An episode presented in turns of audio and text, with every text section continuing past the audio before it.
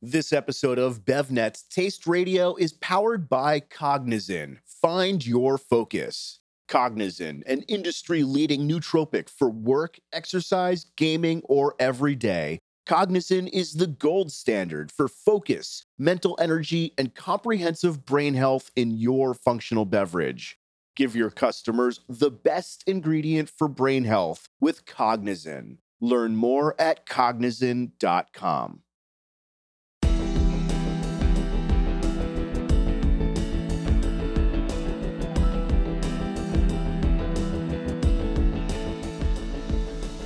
Hey folks, I'm Ray Latif, and you're listening to the number one podcast for the food and beverage industry, Taste Radio. This episode features an interview with Jason Burke, the founder and CEO of the New Primal, a fast growing brand of clean ingredient meat snacks, seasonings, dressings, and condiments. Just a reminder to our listeners if you like what you hear on Taste Radio, please share the podcast with friends and colleagues and of course, we would love it if you could review us on the Apple Podcasts app or your listening platform of choice. When we first profiled Jason Burke in 2018, the new Primal was just over five years into its development and known for its grass fed, pasture raised jerky snacks and better for you marinades.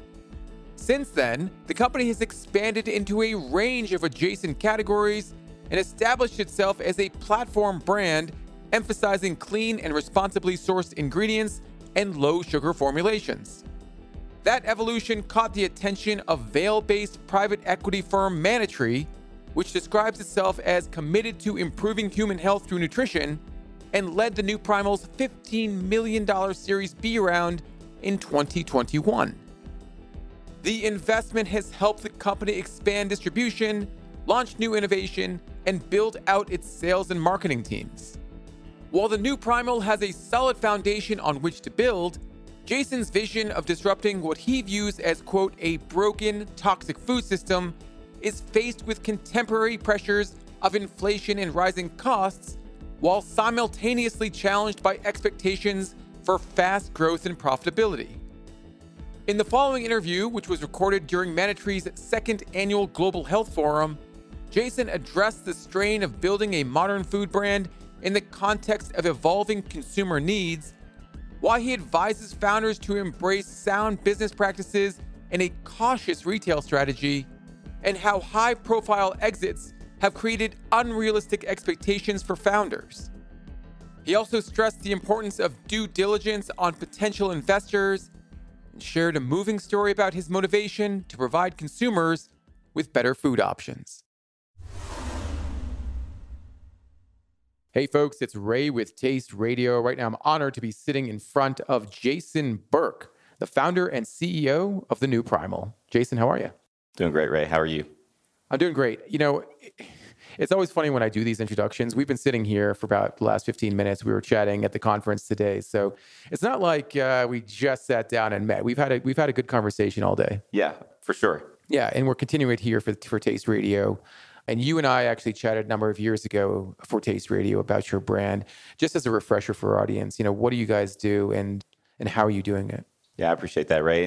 I'm 10 years in full time to the new Primal. And when I started this business, both my parents had been diagnosed with chronic illnesses. Both were directly attributed to diet and lifestyle. And I didn't start a company because of that, but I did change the way I eat. And one of the, the first things that I did was I started making my own homemade desk snacks. And the one that disappeared from my desk most frequently, and again, this is you know 12 years ago, call it circa 2010, I was making homemade beef jerky and I was using grass fed beef, which was difficult to find in grocery stores back then, if you can believe that. Mm-hmm. 18 months later, I found myself quitting my job and going full time into the beef jerky business. And so I was on a mission to changed the landscape of what I, you know, protein snacks. And I didn't know anything about consumer branded products. And, you know, the typical entrepreneurial story, I think, where someone has an idea and they dive in and, you know, then they start solving all sorts of problems on the go. Right. But really, you know, the, the mission back then was take the gas station out of the beef jerky. You know, as a category that was full of, call it feedlot meat, lots of questionable ingredients within that product. And there's really one big player or two that were sort of owning the entire category. And I thought it deserved some disruption over the course of the last decade, this has evolved significantly into a brand that serves consumers across multiple categories. That was not what we set out to do. That was a bit of an organic evolution. Kind of be careful what you wish for, I think, in a lot of ways. And so today, you know, what, what kind of connects all of our products between protein snacks and snacks for kids and condiments and cooking sauces and, and dry seasonings today, really what, what connects all of those dots today is, you know, really we make low sugar pantry staples and snacks that still taste good. And taste still drives most consumer decision making. I do think there's a big macro movement towards people looking to eat better and, and to put better things into their products. And, and, you know, in the wake of big food movements like Whole 30 and paleo and keto, all movements that we are aligned with and have been aligned with. But in the wake of all of that, I think what's left is like people just want real ingredients and less sugar. And so, you know, really we've always stood for that. But, you know, after 10 years of doing this and refining our product portfolio and working with retailers across the country, you know, it really it makes the most sense and what resonates most with our consumers is let's make clean ingredients, low low sugar pantry snacks and and pantry staples and snacks that still taste good and not not easy to do. Taste is something that was mentioned, I think, two or three times on stage today, which was interesting because I think if you want people to eat better, the food has to taste great. That's where I feel like you can convince a consumer to eat better. That's where I feel like you can make the biggest impact. Get them to try it and understand that healthy food, better for you food tastes better than what you had been eating. And it'll make you feel better during the day and in the long run. So, what's been your strategy for really convincing consumers that not only are you a better for you product, but that you taste better in so many ways? Yeah, look, it's not something that is intrinsic to me per se. It's not something that I, I think that, you know, people will ever fully, fully solve. It's something that we learn and pivot and adjust. Listening to consumers, I think, is really important in that. But but to convince them that you taste better, it's it's two part. I think the the messaging that you put out, particularly if you're in brick and mortar retail stores like we are, the messaging on your packaging has to be very clear. Your packaging needs to really stand out and it needs to very clearly and simply explain why you're better and why you know your product is worth what you're charging for it. I think that is probably the messaging on the front of pack is probably the most important thing. And, and I, have, I do not claim to have always gotten that right. I think we have finally figured out what resonates uh, after a long time with consumers. So I, I think that your, your packaging has to really tell your message. You have to have collaboration from the retail partner to give you enough shelf space and shelf positioning to be able to speak to your consumer. And then I think anytime you get user generated content in any way, testimonials, any kind of reviews, those have to just be reinforced and shared because people are hesitant to try something new, particularly pay a premium for something that they've never tried. To the extent that, you know, pre COVID, to the extent that you could sample products and put them in actual people's, you know, put them in mouths, if you will, that was a great strategy for kind of convincing consumers that, hey, here's something that doesn't include all the garbage that maybe some of the more legacy items do. And it's an alternative to that. You want to try it. Letting people try it before they buy it is always the you know kind of the best strategy. COVID kind of threw a little bit of a wrinkle into what you would call a, a more robust field marketing or demo strategy. I think that will come back around, but it's the authentic communication with your core consumer base, and then you have to allow them to help spread that message to other consumers. And so there's as a small brand, there's there's not enough marketing budget. There's not enough you know, there are enough slotting fees that I can pay with enough retail distribution and get the messaging perfectly on the pack to just do that by itself. You still have to have those early adopters who are going to carry that flag up the hill with you and for you to kind of get that flywheel moving. Hey, folks, stay tuned till the end of this episode for a bonus interview with industry veteran David Sandler, who shares an insider's perspective on one of the most in demand functional ingredients of 2024.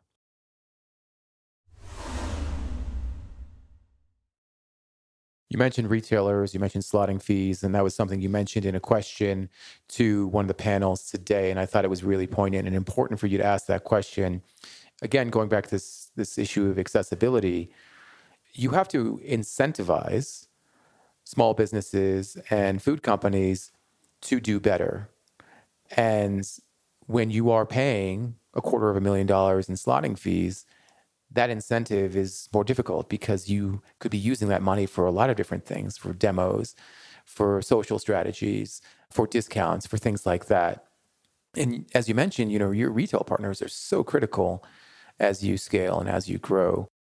Yeah, and, and, and you know, this is a it's such a multifaceted challenge to solve. I don't know that there's one particular way. A couple of things that, that come to mind, and, and one cautionary tale that comes to mind. I think there's pressure, whether it be their own pressure or some outside force. There's pressure on emerging brands, I think, to grow their retail distribution aggressively.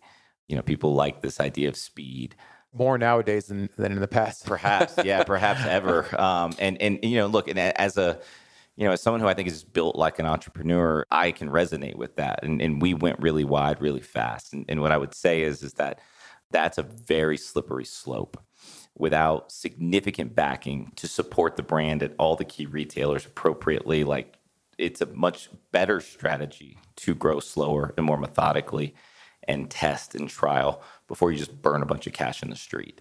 And so if you know if you were to say Jason start over today and start a brand new brand today, you know how would you approach this? And if you were to kind of do that, I would probably go one retailer at a time, prove out success, create that relationship, get good velocities and really speak to the consumers that they serve first. Make sure that that retail account is nicely humming along and then move to the next one. The challenge is we go to these big trade shows, we go to we want to get in front of all the big retailers at once and we need distribution at Kroger and Safeway and Publix and Albertsons all these right we need it tomorrow because that's what's going to attract investors and all these right we have all this stuff. But I think just building a really sound business is sometimes gets lost in the mix of that. And then you have these concepts like oh everyone should focus on profitability which suddenly becomes this like in vogue thing. But you know it's it comes from a number of things. So the cautionary tale would be slow down a little bit. I think we probably all could use that advice. And I think even today, when there's maybe some outsized pressure to speed up, I think that's, I don't know that that's sound guidance. So that's, I want to preface anything else that I say with that. Now, with that said, there is a model in this business where retailers charge slotting fees as a cost of entry into their stores. It's been a revenue source for these retailers for many, many, many years asking them to suddenly remove it uh, in some way is is not good for their you know shareholders and not good for their financial reports. And so you know I don't know that throwing the baby out with the bathwater is the right thing here, but I do think that you know we're in the middle of a health crisis and we took COVID 19 very seriously. Most people did. And sort of, you know, this acute issue was right in front of us, and everybody sort of band together and we sheltered at home and we stopped going out and about and we stopped traveling and we did all these things to sort of like you know, flatten the curve or move the needle in some way. But we've had this like slow burning health crisis occurring for the last 50 years. And we're hitting a pretty big apex at this point where I think that everybody in the industry has some kind of obligation to join together and figure out how to solve it. And one of those things is we got to put better food in front of more people. And the barriers and remove bad food from stores as well. I, I think so. I, I, think that there's some really nasty stuff in the food that we eat, particularly in the United States. Some really nasty stuff that we allow in the food that we eat. And look, I understand there's a whole access conversation that needs to be had, but why do better for you food products cost significantly more on shelf? Well, one of the reasons is the ingredients are more expensive. So, you know, from a policy perspective, right, there's food, there's farm subsidies and things that we don't have the time to get into. But at the retail level, as an emerging brand, I've been doing this for 10 years in the trenches, right? At the retail level, it's no different for me to enter into a new brick and mortar retailer than it is for some big legacy CPG brand to enter into that same relationship. Mm-hmm. And so, you know, if the incentive is only how much money can I extract from a brand in advertising dollars and scan back promotions and slotting fees, you're going to get that from the big legacy brands who haven't necessarily served the consumer for the last four or five decades, right? At least the consumer who, not in any way to serve them in a healthy way. And so there has to be a meeting of the minds, in my opinion, between retailers and brands and distributors to come together and say, we've got a big problem to solve. You know, we're not going to throw the baby out with the bathwater. We're not going to just suddenly discontinue all of these products that have been on shelves for so long, but we've got to find a way to make space and give consumer options. And we've got to find a way that makes that a little more affordable.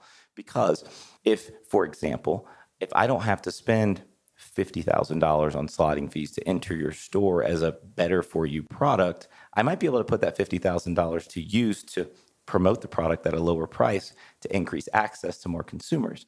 I might be able to take that line item out of my P&L and actually lower the retail price so I don't have to account for all of those exorbitant fees so I can create more access for consumers who might not be able to access it because I have to build into my P&L hundreds of thousands of dollars a year of quote unquote slotting fees. Mm-hmm. And so, you know, I'm not asking for a handout, right, as an emerging brand, but I do think that we've like it's time to take a real hard look at these things. And and a lot of people are afraid to speak out on that, and a lot of people are really afraid to like, you know, rock the boat, but someone has to. You know, where else you could save some time and money is going out and trying to find capital for your brand. Imagine if you just paid half of all the slotting fees that you've paid over the past 10 years you know, consider how much less you would have had to raise. Oh, it's it's incredible, right? So the system itself, right, systemically it's set up where if you have a better for you, if you have something that's truly beneficial to sort of society at large, and this is a, a product that's an alternative to something on the shelf today, it's going to benefit somebody health, uh, you know, in their health in some way. You're forced to raise outside capital. I mean, unless you're just independently wealthy and can self fund that I mean, most people don't have, you know, a few million bucks sitting around just to get into right. the key retail accounts that they need to be into to, to actually for that product to make impact, right? So you have to. So we're in sort of a right, and, and you wouldn't have to go raise that outside capital, or you could raise less. And and again, I think you could create more access. But right now the system is set up to, you know, if you want to offer something really, really great to consumers, your cost of entry is extremely high. Your cost to support that brand is extremely high. I think the incentives are misaligned. I think we have a health crisis and we've got to figure out a way. Again, I don't purport to have the exact answer, but what the current system I think is is quite broken. I think we should find a way to all get in the room together and, and find a solution. Well, it's helpful when you have an investor that's aligned on that vision of let's try to solve this health crisis via better for you products. Manna Tree's been pretty outspoken about let's try to find synergies and alignment between all of our brands within the portfolio and find out ways that we can sort of sell everything together. I think that's a, a great opportunity to have as a, as a small business, is a great opportunity to have as a brand. However, not every brand can be funded by Manna Tree. That's right. Yeah. Well, and, and, and, raising money is really hard. And any founders or entrepreneurs that are listening to this today, they can all speak. To, this is a really, it's really hard. And you take a lot of no's before you get to a yes. And it's it's very, very few outliers that, you know, have multiple term sheets when they go out to raise money, right? There's very few outliers that get that. And so, yeah, I mean, we, we count ourselves very fortunate to have met the Manna Tree team when we did and to partner with them. And part of the reason for that partnership was because their mission was aligned, right? They want to improve human health through nutrition. They're not just financial engineers working spreadsheets trying to figure out ways to, you know, sort of grow the brand as fast as we can to some outsized exit, right? Like it's the, the, first order of business is to improve human health. And I think everything else sort of comes after. Yeah. And that said, and I bring this up because I've talked to a lot of entrepreneurs over the past three, four months, and they're describing a, an immense amount of pressure to grow quickly, much more quickly than they had in the past few years. They're under immense pressure to become profitable and have a path to profitability that's in a very short time frame. And it just seems like the light switch has just been flipped on. And now it's like, well, I didn't realize what I was getting into with this particular investor, with this particular partner. And it's scaring the heck out of people. It's a very important topic that I think people should be talking about today. First and foremost, sound business fundamentals should always be at the forefront. I don't know if that like became a thing that people weren't doing, but sound business fundamentals should always be sort of first in our space, in this consumer packaged goods space. And also, I also believe every market is kind of cyclical in some ways. But in this space, we saw a really good run, maybe a decade long run of extremely frothy exit multiples, right? Here's how the story goes entrepreneur A has a great idea, starts to get some market traction, raises some friends and family money, gets some more market traction, raises some small venture capital money, gets some more market traction. If they're lucky, they don't raise any more money, but more than likely, they go now raise a, a private equity kind of Series A kind of round. And then suddenly, and, and you know, call it between the five and 10 year mark, there's some silly exit multiple that some strategic consumer brand pays And all that does is create a frenzy. And everybody else says, oh, I got to be the next one. I can think of two brands in two different categories that you play in. One of those brands actually shares a name with yours, where there was an insane exit. And it's yeah. like, where did that come from and why? Yeah. Yeah, and, and and I could really speak to that one a lot, and we, we won't do that today, but we could really speak to that one. But that's happened, right? And so that that creates this environment that sets certain expectations. Now, what has happened in the past couple of years, at least in my view, is you know, and, and I don't know if it was it was kind of ha- started happening just before COVID or if it was just highlighted with COVID, but the goalposts for those frothy exits, the revenue goalposts of where the brand needed to be in terms of its just cycle of business has grown significantly. I mean, some of these brands were 20, 30, 40 million dollars in revenue and getting four five X revenue multiples on, on exits. And so the story was how fast can you race to 40 or 50 million bucks and go try to get a three or four X on that, right? That was kind of like, this is what a lot of these young entrepreneurs in the space were hearing. Forget like the validity of all this is what they're hearing. And so this is what everybody's chasing. And candidly, like that's rare. Number one, it always has been rare. And number two, the threshold for those types of exits, the revenue has to be much higher. Okay. So speed, hurry up is probably some pressure because now it's like, well, geez, gosh, man, you're you're 25 million bucks. How long is it gonna take to get to 100? Right? Because now you're not gonna see the exit multiple that we want to see until you're at 100. But I'll, I'll say this: I've never had a conversation with an investor ever in, in my entire decade that didn't have some element of what is the timeline and path to profitability. That is not a new conversation. It might be a little overhyped today. There might be some extra pressure to do it faster today, but I have always heard what's the path. Now, my last little caveat to all of this is you're not going to cut costs as a brand. You're not going to cut your way to profitability in the emerging CPG space. We are not General Mills. We are not Kraft Foods. We don't have 17 layers of costs. We're not going to do that. We have to grow a brand. Amazon took what 15 years or more to sort of show profitability on their but you have to grow market share, household penetration, brand awareness. And the only way to do that is to reinvest any inkling of profit margin that you might see, right? In those early years. So I also think that like the idea that the system is set up for brands that are, you know, call it sub $25 million in the emerging space that they're going to somehow turn a profit in six months. I think that that is wishful thinking at best. Personally, I, I, just don't think the system is set up for it. I think, as we talked about, the slotting fees and the costs to promote and just to grow brand awareness, you're just not going to do it. So, all brands should have sound fundamental business practices.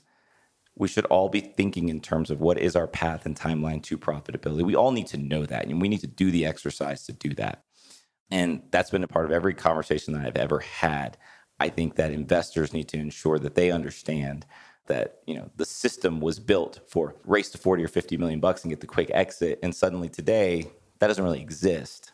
And so you know if a brand call it sub 30 million bucks in revenue is being asked to somehow turn profitable as quickly as possible it won't happen on a dime. Like you just don't do that immediately. And so i do think there's probably probably some outsized some unnecessary pressure being put on some of these, you know, emerging brands that um, that's probably, you know, the, the conversation is probably better spent around how do we how do we grow and reach more people and do more good in the world. And I think that if you have sound business fundamentals, profitability takes care of itself. Off to Expo West? Don't worry about missing updates. Whether you're behind your booth or back at HQ, Stay in the loop with BevNet and Nosh Insider. Access every story on both sites and our longer insider version of our daily newsletters. Visit win.bevnet.com for details. If you work in the food and beverage industry and you're serious about growing your team, make sure to check out the BevNet and Nosh job boards.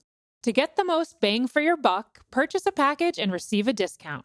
Head to bevnet.com or nosh.com and click on Job Board at the top.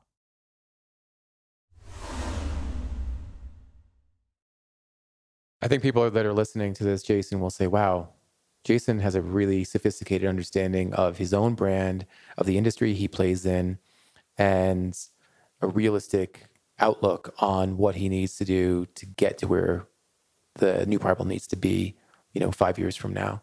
And that's really important because your investors want to have the confidence in you being able to get there. And oftentimes, investors get impatient and they say, look, we need somebody else to come in here and do this. We need an experienced operator to help us get to that $100 million mark. Is it something where you have to guard against that? Or is it something where you are, and, and again, I'm not saying this about, you know, any of your investors, but I'm saying I, I have to think there has been a time where, you know, somebody suggested, you know, Jason, why don't you step aside and let, you know, an experienced operator come in here? And maybe not. I, I think that that is a very common story in this industry. I think it's a common story probably across any industry really where uh, the you know because you know a lot of founders have a great idea and they're just not equipped to kind of you know run a business right there are all sorts of you know managerial skills and things that you have to accumulate along the way or or you have to have already had in order to continue to scale it up i think there are times where it probably does make sense for a brand to bring in someone that you know has much more operational experience that can maybe help scale it uh, you know maybe there's someone that you know just understands the industry in and out a little better. And so maybe that makes sense sometimes. I think it's John Mackey. Uh, he very publicly says this. One of the co-founders of Whole Foods. Yeah, John Mackey, from co- founder of Whole Foods, very very publicly. You know, when he was raising money, he wanted to go and and do a, an, a public offering as quickly as possible. He didn't want to raise another round of. I think there were twelve stores, and he said, "I don't want to raise another round of venture capital because he said something like venture capitalists are like hitchhikers. And he's like you know they're along for the ride as long as it's going well but if the car starts to sputter they're going to kick you out the door and get someone else to drive or something something along those lines. I'm probably misquoting him but it's something like that. And that's not a huge knock on venture capitalists but you know money is not always patient that's a cautionary another cautionary tale where you know i think young entrepreneurs who are out raising capital need to ensure that any investors that they're going to partner with one they need to ensure they understand voting rights and their rights within the organization. I think they also need to understand how patient those people are willing to be and, and what the timelines are for the return on that investment. A lot of, you know, bright-eyed Uh, entrepreneurs want to raise a little bit of money. They raise a, they, they raise it for the first person who writes them that check. They get excited, and six months later, the romance is over. So I do think that you know doing your own diligence as an entrepreneur against the person who might be writing you a check is equally as important. And I any, any like younger brands that I speak to, whenever they ask for advice on this topic, I always say, look, you have to interview the investor as much as they interview you because I've been in lots of those conversations and it feels like, you know, it's that Shark Tank conversation where you're just getting peppered with questions and you kind of feel defensive and you're kind of on the fence. And I'm like, listen, you have every right to interview them and ask them the same questions. And I think you can really probably get to the bottom of a lot of those issues early and maybe you pass on a check and maybe it's a little harder and maybe it takes a little longer but yeah I, have heard so many of those stories where entrepreneurs stepped aside unwillingly that's unfortunate to me i do think there are also stories where the entrepreneurs say hey look i've grown it to this i don't have any clue how to get it over the next hump bring in an operator i'll move into a different role and they can help do that. So you know knowing your skill set what you're good at and where you're willing to take it and, and be willing to allow the brand to be bigger than you is important. But also, I think if you're not ready or willing at that stage and it's your baby, like you need to make sure that you've got the guardrails in place and you've you've interviewed those those investors um, and make sure that you guys are in full alignment with what what you're doing, how you're going to pivot, how you're going to solve problems when when they do eventually and ultimately arise. And I think this sort of comes full circle to the beginning of our conversation in that we're all looking to make better food. We're all looking to feed people better food. But at the end of the day, this is a business. And you do have to prove your ability to scale that business to everyone, really. And it's a difficult job because, as you've mentioned a number of times in our conversation, this is a very challenging industry. So, you know, at this point in your career, you know, knowing what you know and and being as deep in as you are, what motivates you to keep going? Because you've been doing this for a decade. And I'm sure, you know, sometimes you wake up in the middle of the night, you're like, you know, I could be learning how to fly a plane or doing something else that might be kind of fun. Who knows what, what who knows what it is? But sure. you know, what motivates you? What keeps you going? And what do you keep coming back to as that sort of north star? I appreciate the question, and and it's interesting. At times, I've had to really evaluate inside, um, but it's real easy for me now. So my mom passed away in 2018, and I took her to lots of radiation and chemotherapy treatments. And I sat in those waiting rooms. And I sort of, you know, the, the, the couple of big takeaways from those waiting rooms were there's a level of humanity that kind of crosses socioeconomic status, race, color, culture that it kind of oozes in the room, which I found quite I, I, don't know if it was cathartic or what, but it was it was it's pretty remarkable. But there's also I saw human suffering that's probably quite a bit of could be impacted if we could make some changes. That sits with me. That waiting room, those chemotherapy treatments, that sits with me. My mom was a great cook. You know, wasn't always the healthiest meals, but she was a great cook. Everyone came over to, to eat. And when I, I gave the eulogy at her funeral, and there were about 300 people there. I scheduled the funeral on like a Tuesday at like one o'clock, kind of purposefully because I didn't know if we had the space at the the venue to to house the amount of people that would come. Because my mom was sort of like a an impactor of just you know, she impacted people in this way. But as I was giving the eulogy, I asked anyone that she had ever cooked a meal for to stand, and 300 people stood up. And I don't know that my knees have ever shook more. I don't know that I was ever speechless more. It took me a few minutes to compose myself. And, you know, when I looked across that room at 300 people standing that she had made a meal for, I thought, that's impact. Those are all people's lives that have been touched. And, and so I thought, if I could even a little bit, and it's just, it was unique that I found myself in the food industry because I never cooked or anything like that. If I could even a little bit impact people the way she did, but also like help them nourish themselves. If I could inspire people to return to the table and eat a meal together and do it in a way that's not going to poison you. If I could even a little bit do that, this is worth it. And so, man, I come back to the suffering in those waiting rooms and I come back to the impact of my mom and the people that she reached. And that's all I need. Jason, uh, God bless your mom. She sounds like she was an amazing person and um, and a great parent. Thank you so much for sharing that story with us. And I I don't know if I've been as moved by a story or talking to someone on the podcast as much as I just have now. So thank you very much for sharing that with us. That. And thanks so much for taking the time to be with me today. I can't wait for our audience to listen to this. Invite me back anytime. Thank you. That brings us to the end of this episode of Taste Radio. Thank you so much for listening, and thanks to our guest, Jason Burke. Our audio engineer for Taste Radio is Joe Cratchy. Our technical director is Joshua Pratt, and our video editor is Ryan Galang. As always, for questions, comments, ideas for future podcasts, please send us an email to ask at tasteradio.com.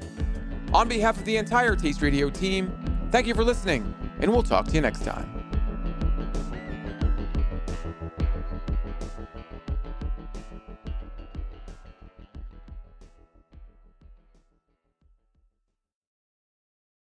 Hey, folks, it's Ray with Taste Radio. Right now, I'm honored to be sitting down with David Sandler, an industry consultant working with Kyowa Hakko.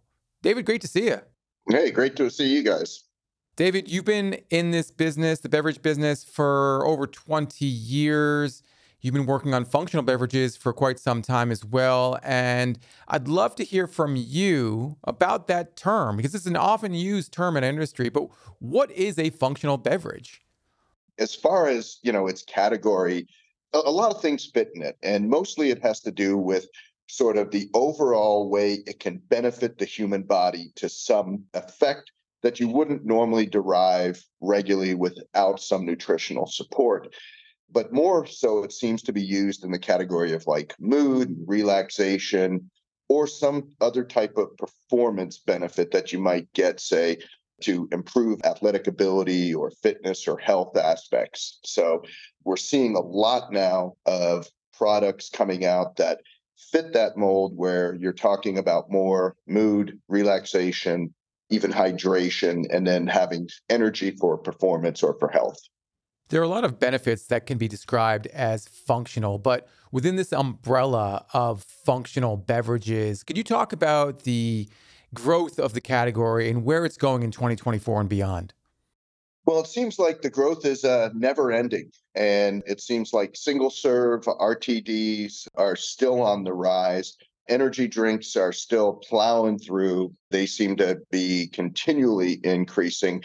Now, what we're seeing though is an attempt to try to add some other additional benefits to energy drinks, including hydration and you know focus, mood, and just better overall feeling. And we're starting to see other health benefits being added to some of these drinks as well.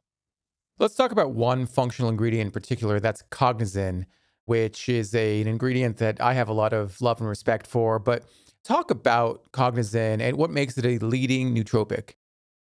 Well, one, you come with uh, years and years of experience from the makers, uh, Hakko.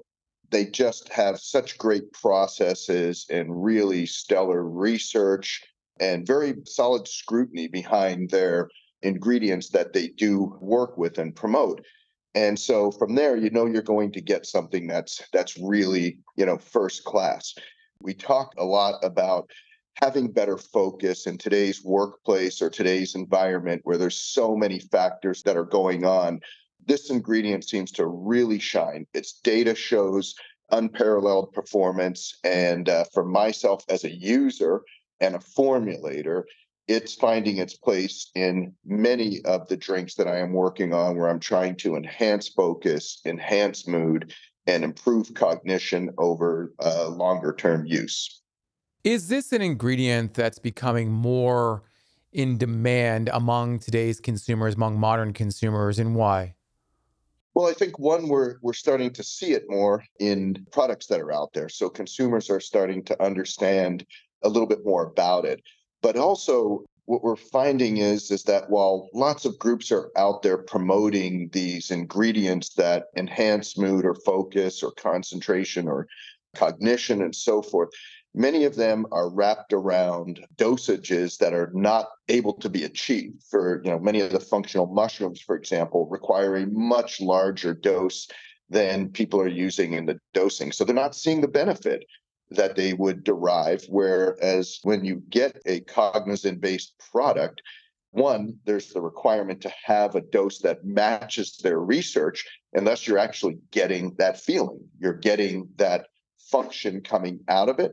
And that's why I think we're starting to see people switching to it and adding it to their products. I'm curious, are there any other natural ingredients that complement cognizin in a beverage formulation?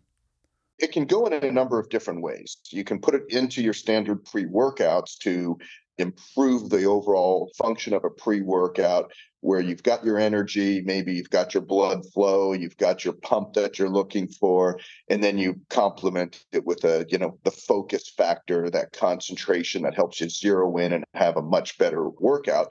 But we're also seeing where I would complement it with things like some of those other functional so called ingredients, like mushrooms and a few other ingredients out there where it works so well. The wonderful thing about Cognizin is it works in every format, right? From capsules to powders to liquids. Its taste is just so easy to work with. It's incredibly soluble. It's just a very, very easy ingredient to work with. Easy to work with and easy to learn more about by going to cognizin.com, C O G N I Z I N.com. David, thank you so much for sitting down with me today. Thanks for all the information and uh, look forward to catching up again soon. It's an absolute pleasure. And again, thank you for having me.